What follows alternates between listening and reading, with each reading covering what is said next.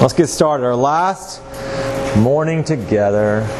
Aw. Aw. There are two books I've recommended over in the uh, book bookstore pertaining to our class. One is um, The Sermon on the Mount by Sinclair Ferguson, my favorite writers, professors, people in the world. Um, and a book by Dan Doriani. I think it's actually called Sermon on the Mount as well. So, um, original titles hard to find. They're on the back, the far. If you walk in, they're on the far right wall. So, by all the Sinclair Ferguson stuff. Um, let me pray for us. We'll get going. God, thanks for this time this morning. Thank you for um, uh, this morning as I was on the beach. I was just, just thankful for colors. Thankful for the color green and the color blue. However, you've made those colors. Thank you that um, they're beautiful. They're distinct. Um, fun to look at. They're comforting. Um, thank you for each person in this room who bears your image, uniquely points to who you are, who uniquely magnifies you. Thank you for a chance to, to know each other and to love each other this week. Um, thank you for a chance to learn together. Guide my words today.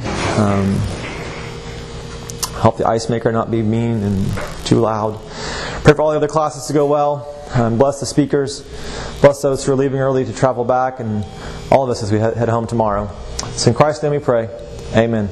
Amen. Amen. All right. We're talking about being like Jesus how to follow Christ in this world. In an upside down world, we live an upside down life, so we're the right side up people. We know what reality truly is. We know that poison ivy is valuable, everyone else doesn't. All right? Don't go home and pick up poison ivy, by the way. That was an illustration, not, not a truth. So, you can if you want to, but it might be kind of painful. Uh, we're talking about trying to pursue Christ, to be like Christ, because the kingdom has come, and trying to live in light of that, and for God's glory, is going to make us and lead to some awkward situations, awkward life choices, um, sacrificial choices for your life. You're going to have to forego being the coolest person in school. You're going to have to forego comforts and accomplishments, possibly, in order to pursue Christ. That's okay, because the more we do these things, and as we do these things, we're identifying more with Jesus, we're becoming more like Christ, we're receiving more comfort um, from God, um, we're sensing more and more of His presence in our life, His peace in our life, His help in our life. Think about the moments in your life when you've been the most down. Those are probably the moments you've probably felt the most close to God. All right? Um, we've seen that the kingdom, the ethic, the, king, the currency, the ethic of the kingdom, things that are valuable in the kingdom are sacrificial. Being poor in spirit, mourning over your sin, being meek, I'm back with a list in a moment. Of hungering and thirsting for righteousness and um, being merciful. Those are all sacrificial things. The kingdom ethic is largely sacrificial. Okay? And so we're going to keep going on that path today as we, as we look at it and, and also consider that as we think about sacrificial life, we think the Father was sacrificial. All right? The Father was sacrificial in His love for you in sending His Son. The Son is sacrificial. He gave up His life for you. Um, and we're called to do the same, to live sacrificial lives. Um, it's what, what Russ has talked about all week long. It's, it's just the sacri- to find peace, it requires sacrifice. Um, God has done it, and because God has done it, we can do it. And so, we're talking about that. Um, we talked about how the world, the ethic of the world is the opposite. The world hates sacrifice, the world hates weakness and meekness. It loves to devour and consume and take and hoard and gather. Um, I think a great picture of that is the, you ever watch the show called Hoarders or Buried?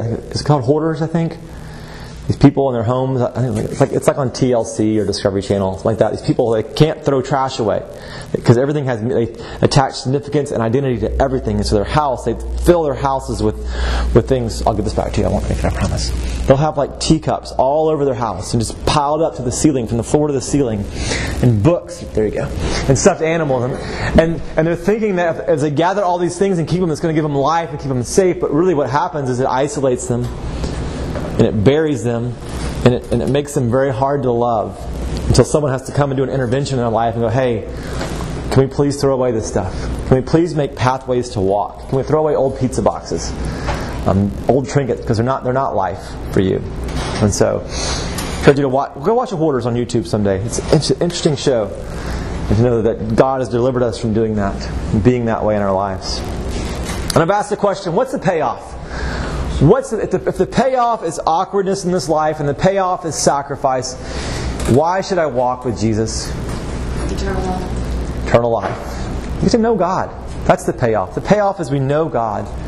And that's far more satisfying than anything else this world can offer to us. We know God. We're comforted by God. We become like Jesus. And in knowing those things, we are loving other people. We are lifting their burdens and helping them grow and have comfort and help. Mercy. I think that, that, that's the payoff. That's the far more valuable payoff than avoiding an awkward situation or not having to give up something that we think is going to give us life. And so, good catch.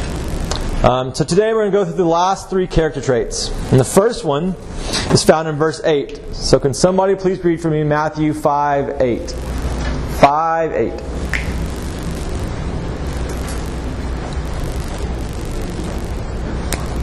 Blessed are the pure in heart, for they shall see God. Pure, this is a impure pen. There it goes. I just really want purple to work. It's a fun color. I almost spelled purple. that was really hard to do. Or Gerpel. Um, pure. Okay. When you think of purity, I want you to think about devotion. Purity of devotion to God. If you have a pure metal what do you have? What's true of that, of that, of that metal, that material? It's pure gold. It's pure gold. What does it mean to have that's, that, that it's pure gold? It's expensive. It's, it's very valuable. What else? There's nothing else mixed in. There's nothing else. There's not like okra. You know, there's not bacon grease mixed in with this with this pure gold. There's not any other kind of material or, or rock or substance. Um, what else about? What else might be true about something that's pure? It's valuable. It's unmixed. It's it's only gold. How about a dog? Go somewhere else. How about like a if a dog is com- a complete pure breed? What's true of that dog? Let's say a German Shepherd. What's true of the German Shepherd if it's a pure German Shepherd? Yeah. There's not a schnauzer or a terrier or a weenie dog or a crocodile mixed into that to that dog. All right. What else? You can create more of that same can pass on. Yeah, it's it's highly valuable in, in breeding, for sure.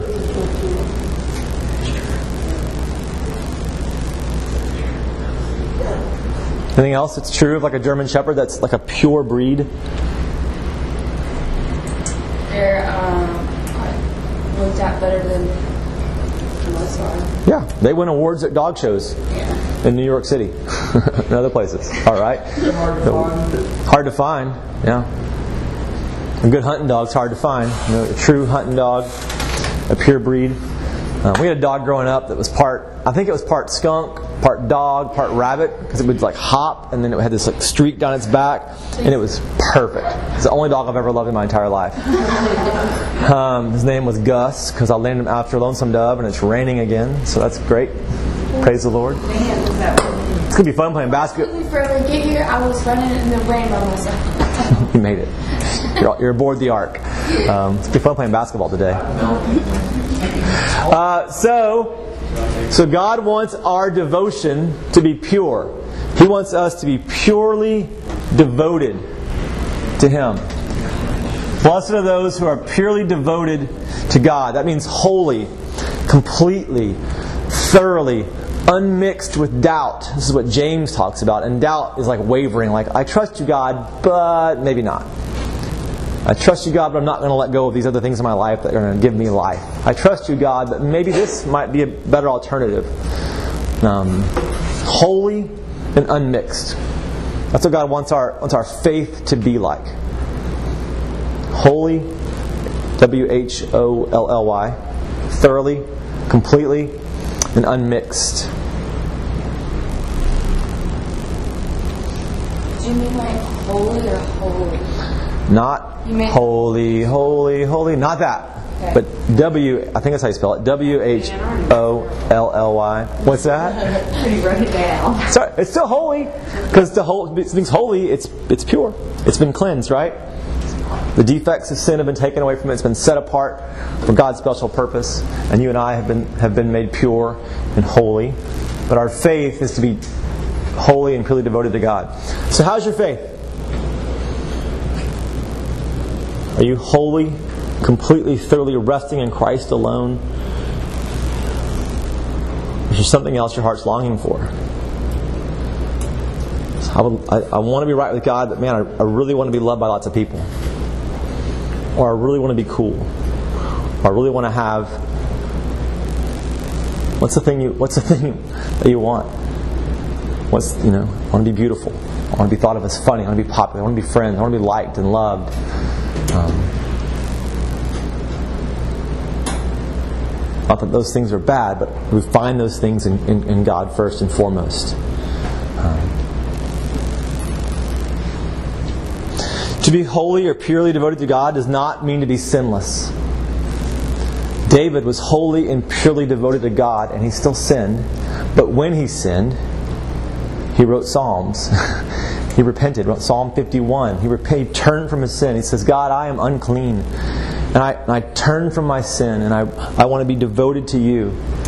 Want, and he turned away from his sin, and, he, and, he, and God forgave him. And there were still consequences for his sin, grave consequences for his sin. But, he, but his life was one of, of faith and repentance.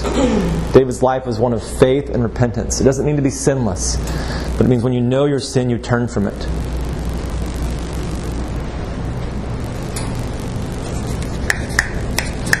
I am wholly devoted to the greatest thing in the world. And, well, my wife. Android phones.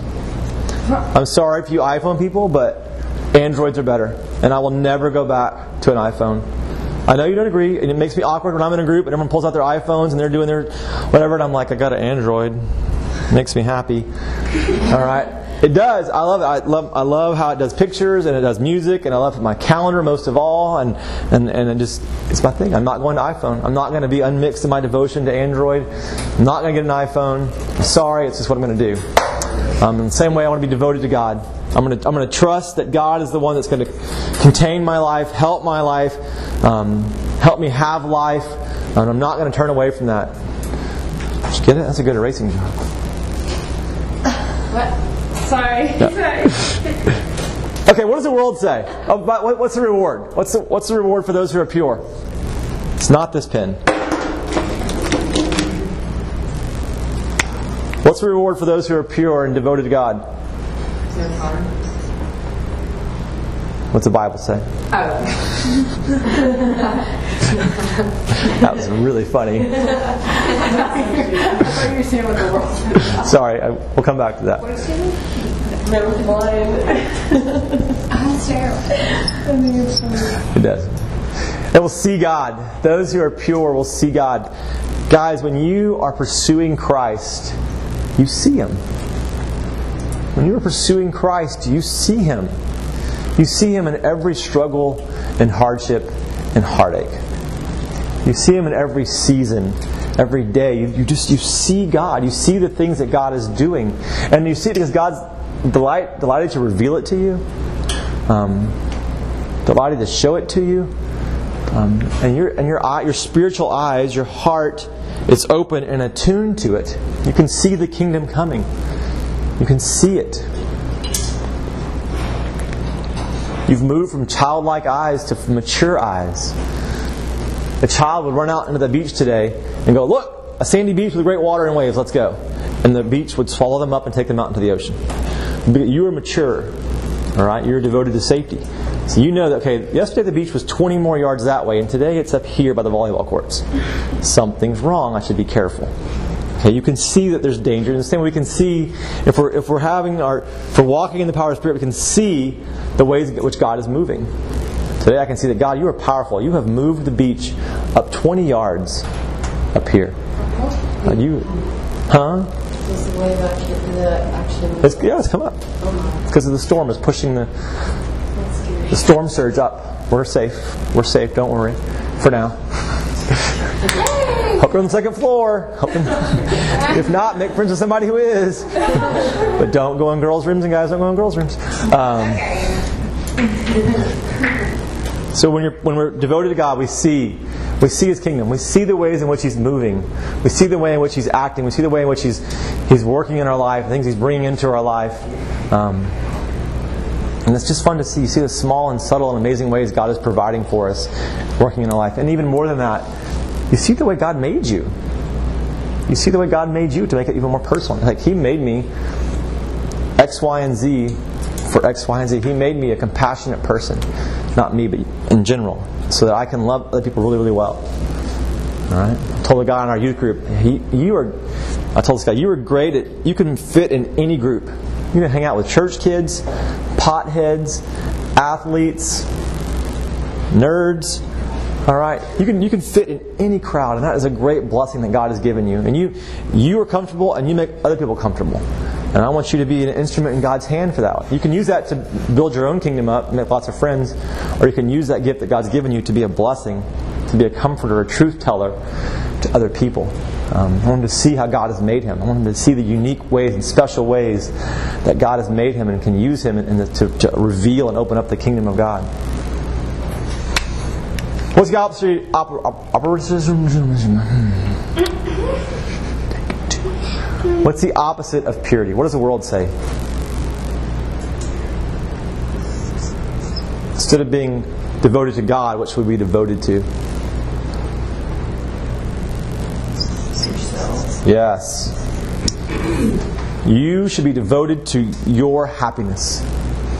Your whole life should be about doing whatever makes you happy. Whatever your heart desires, whatever your identity is found in in that moment, you should be about that. And it is a sin for anyone to prohibit you from doing what your heart desires.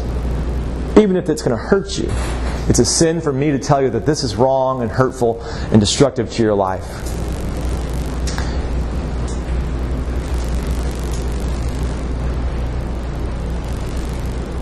Be devoted to yourself. If you feel like a boy today, be a boy. If you feel like a girl today, be a girl.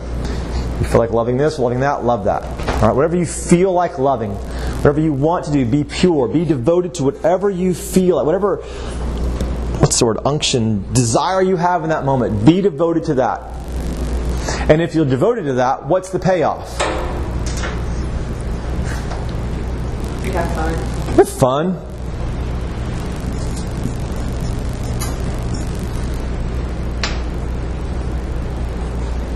What does fun mean? What does that mean? This like you'll have fun. What does that mean in this context? Self pleasure. Self pleasure. You'll be satisfied. You'll feel significant. Okay. Excitement. Excitement. No, this is true to an extent, but with the wrong things.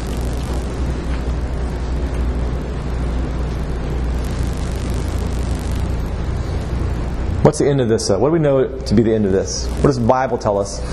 If you're pursuing yourself your whole life, what's the end of that? Death. Spiritual death, physical death, separation from God forever and forever and forever and forever.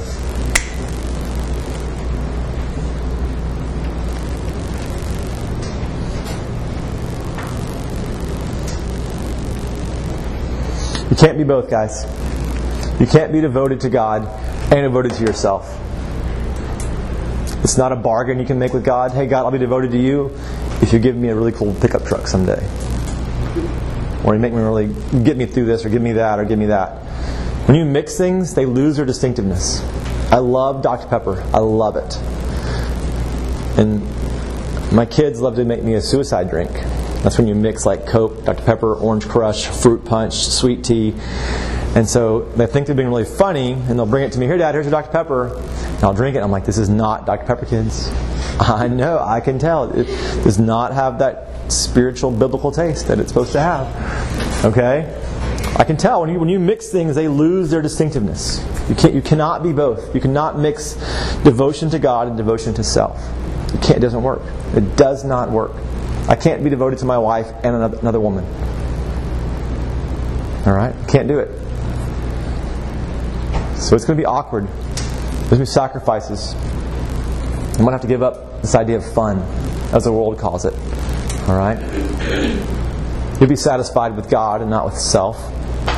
Um, but here's the beauty of it is that Jesus is purely devoted to his Father and to his church. Jesus has unmixed devotion to the Father's glory and to the Father's people, the church. And that makes awkward choices and sacrificial choices worth it. To know that Jesus is purely devoted to mine and yours well being, to your growth in Christ, to your growth and satisfaction in God alone. Not secondary satisfactions, but primary satisfactions. God. God. This week would be far more satisfying when you, when you think about how you grew in Christ.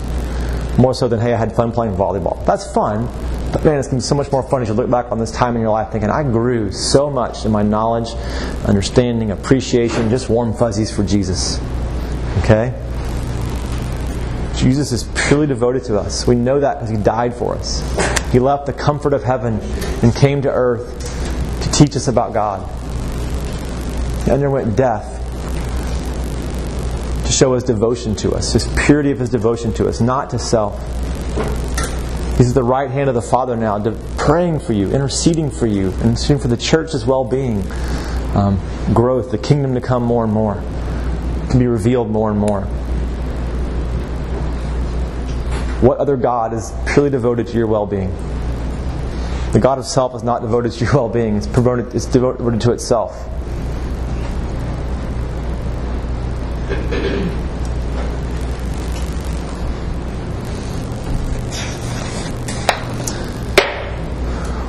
What were the Avengers devoted to?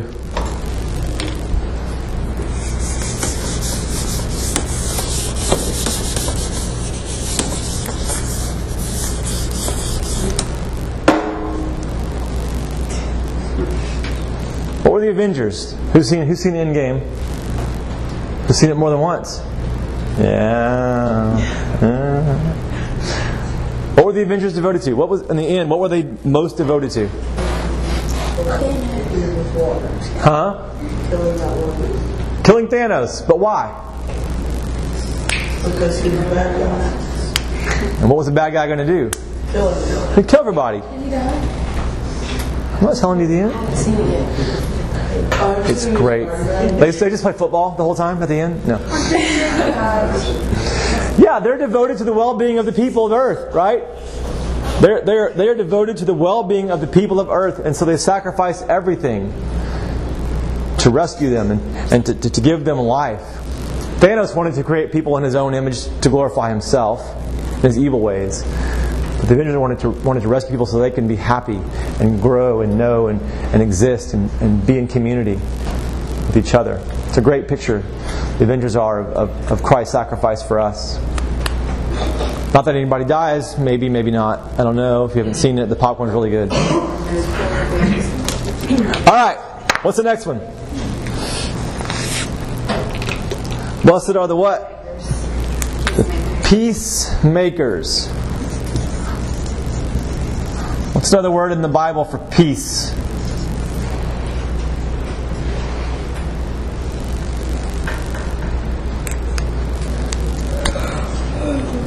What's like the Greek word? Your pastor maybe says it sometimes. That's what every new, most New Testament epistles start off with. Shalom. All right, shalom. Shalom. What's up? Grace and peace. Shalom. So at the beginning of creation, we'll call it creation, what was the what was peace like between God and man? Perfect. Perfect. What does that mean? Happy. Happy, No sin. no sin, Pure. pure. Look at you. Two points for you. Double Holy Spirit. That's not an option. What else? Relational, Yeah. harmony. Adam petting little lions. What's up, little lion? Okay, what happened at the fall? What happened to the peace between God and man, man and woman, and man and creation at the fall? Creation and fall. They sin. They sinned. What is that? What is that? The fruit of that? I have sand in my ear. The one thing God told them not to do. Shame. Shame. They disobey. No longer pure. They're sinful. And sin is always relational, so it's against God. So they're now an enemy of God. So there's no peace. When when you're an enemy, when someone's your enemy, like there's no peace. When we went to war with Iraq, we took lots of tanks, not to make new roads, but to kill all of them. Okay? When, when you're in a war with somebody, or someone has been in the youth group or your school has been an enemy to you, like they don't work for your well being. They work for your destruction. We were enemies of God. How about at, we'll call it um, redemption, when Christ came, when, when God made a way for us to be right with Him. But what's the peace like now? If we're in Christ, what's our peace like? Passive understanding. Beyond all understanding. How can a sinner be right with God, have fellowship with God, pray to God, and God hear him and love him and respond to him or her?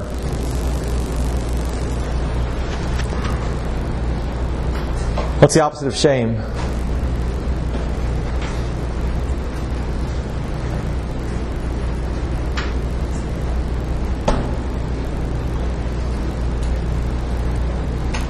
Acceptance? Love, maybe? Trust? Delight? How about in the future? How about a new creation? What will our, what will our shalom, our peace be like with God? Perfect. No more tears. No more war. No more sadness. Secure. Unmixed. Have- we have a peacemaking God. He made us to be at peace.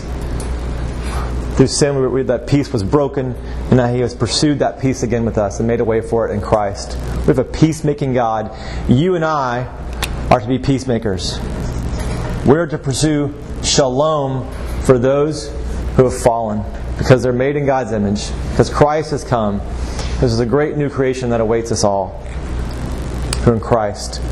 We're to be peacemakers. We're to, to be restorers of peace, restorers of what is broken. That's what Jesus does.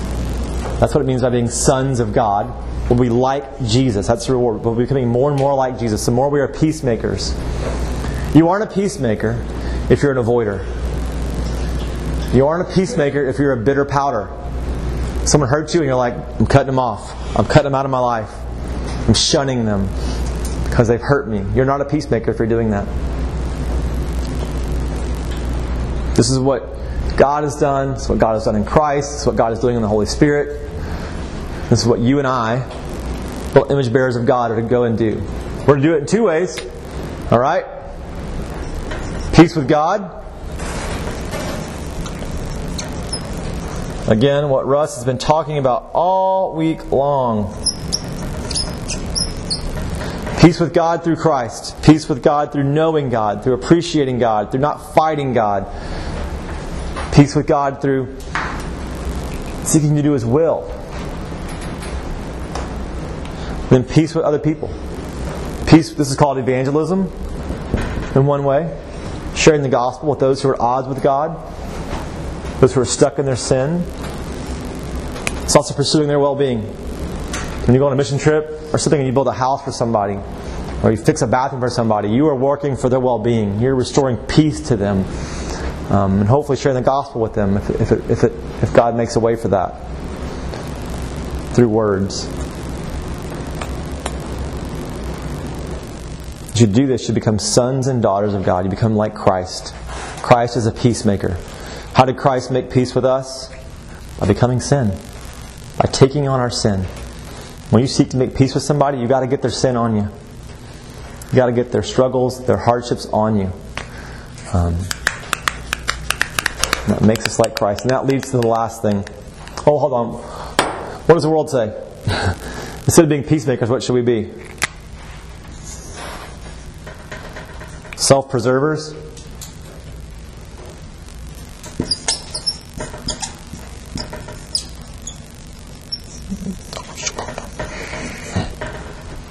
Too, too low down there. Self preservers.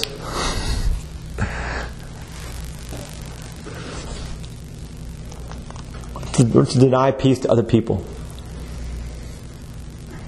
You're to, you're to deny peace. You're to pile on more unrest and hurt and shame and pain in their lives. So that, and, you, and the world says if you do that, you will be happy. But in your wake is just tons of death, tons of pain, tons of suffering. And you never actually find it. You never find that peace. You never find that lasting peace.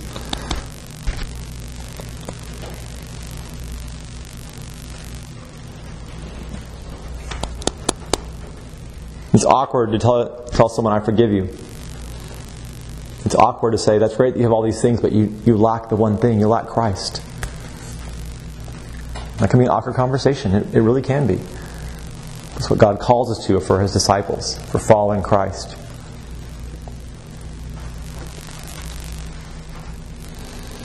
Peacemaking is not a feeling, it is an action. If you wait for the feeling of peace, you're never really going to have it, you're definitely not going to have it with any kind of consistent basis. All right? Peacemaking is an action, it's an activity, it's not a feeling. You will never feel like making peace with someone who hates you or who has wronged you because you will be hurt. Your heart will hurt. You'll probably be crying. You might be angry. Peacemaking is an activity. You have to go and choose to do it. To go and choose to do it. Christ chose to come and make peace with us.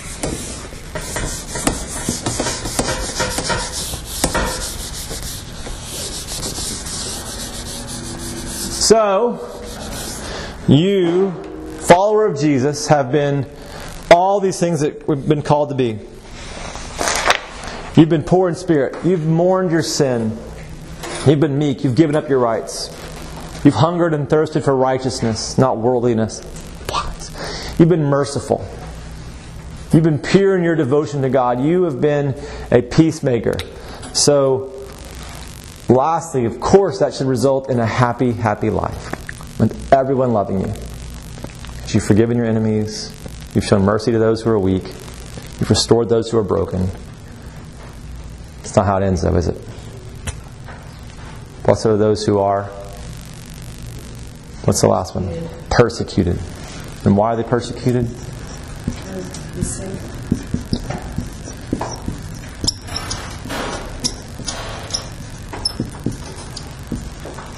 Mine is Jesus, not my, not Brian, Jesus.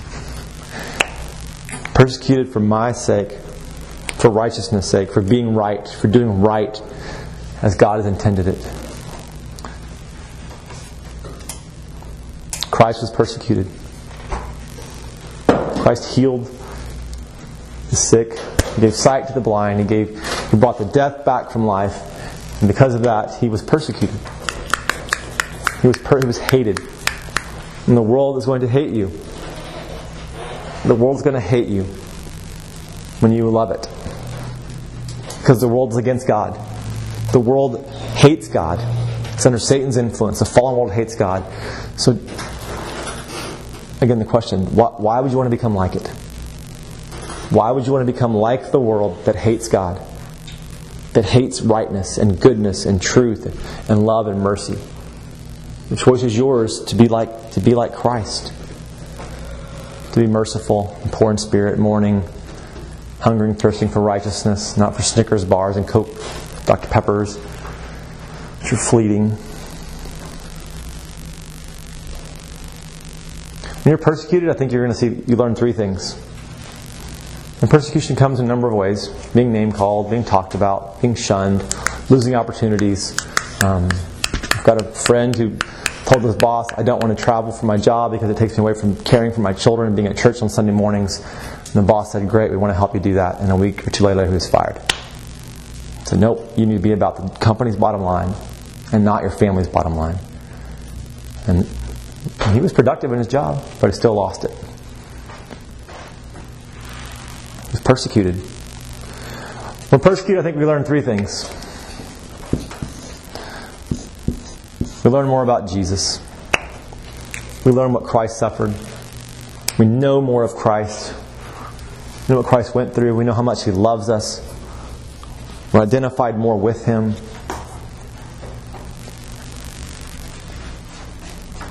Our bond with Christ is strengthened. It's like our tether, we're tethered to Him even more and more. It feels like we, we, we understand that tethering, that union with Christ. It means you're counted worthy.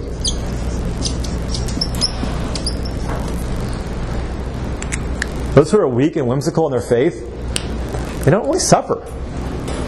Their football team might lose, but they aren't persecuted for Jesus' sake. Okay? To be persecuted, you should know that when you're persecuted, you are as Job. You are, you are counted worthy. You are counted worthy because God wants to show you off to the world around you. He wants to show off your faith and your devotion because He's given you this, this strength and He'll sustain you in the midst of it. Um, I think about parents with special needs kids. They were counted worthy to be parents of those kids.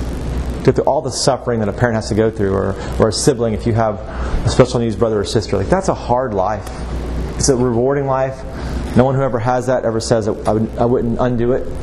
Um, but, but man, the parents that can do that are amazing to me. Amazing to me. God gave them that great gift. Then lastly, the third, there's, there's reward. There's reward in heaven.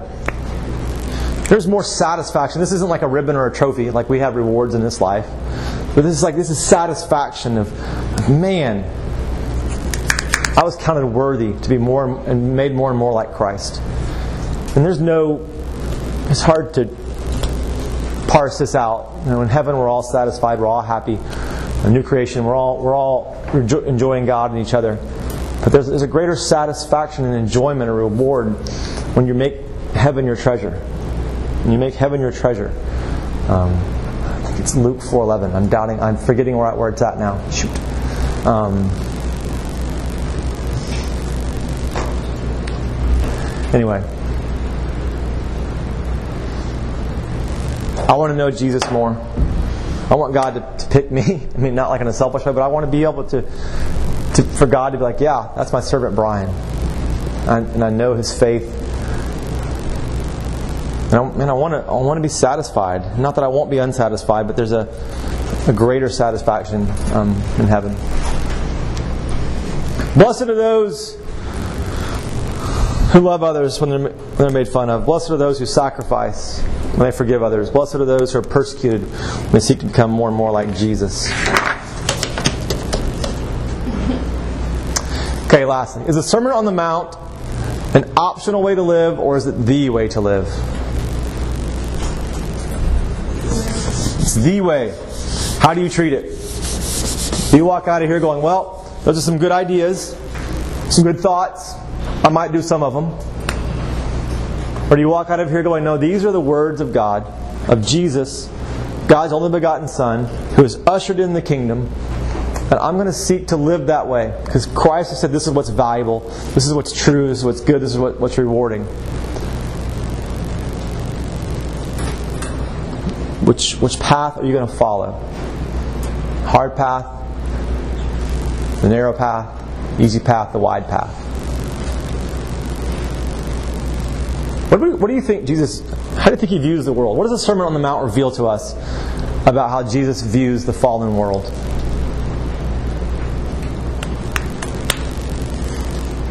What does the Sermon on the Mount and all the qualities that Christ prescribes for us, what does that reveal to us about how Jesus views the fallen world?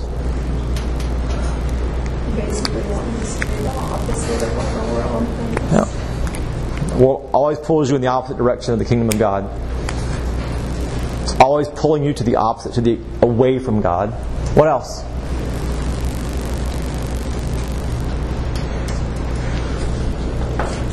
It's vain. It's fleeting. It's self preserving, but destructive at the same time for you and other people. But the kingdom of God is not. It pulls you closer to God. It pulls you close and closer, meaning like uh, understanding your relationship with God. It pulls you into closer community with God and with other people. Um, and it uh, relieves the burdens of other people. It's loving and kind and compassionate and helpful.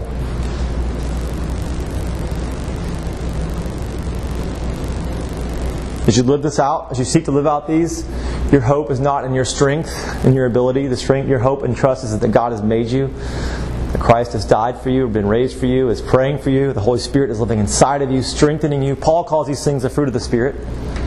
They're very similar. It's the Spirit working in you.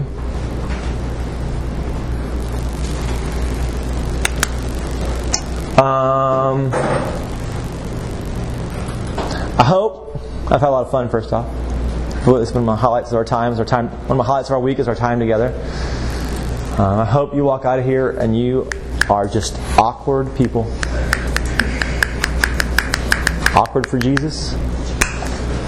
Hope that as you make awkward choices, as you make sacrifices, you know that you're really not doing that.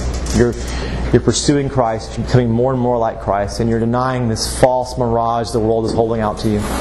You're able to expose it and realize that that is not true, but Christ is. Thank y'all so much for your respect, your attention, participation.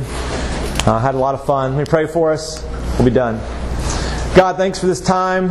Thank you for loving us. Thank you for sending your Son. Thank you that in Christ you have undergone awkwardness and sacrifice for us to know you, to be, to be right with you. Help us now to go and do the same, to be sacrificial in our, in our life, to make awkward choices to know you and to forego the pleasures, the false pleasures of the world. When we do, when we do, Lord, when we, are, when we are caught up in the world, Lord, help us to, to see it by the power of the Spirit and to repent, to confess and repent and turn again and again and again and again and again back to you. Thanks for our time. Bless these guys. It's in Christ's name we pray. Amen. Amen.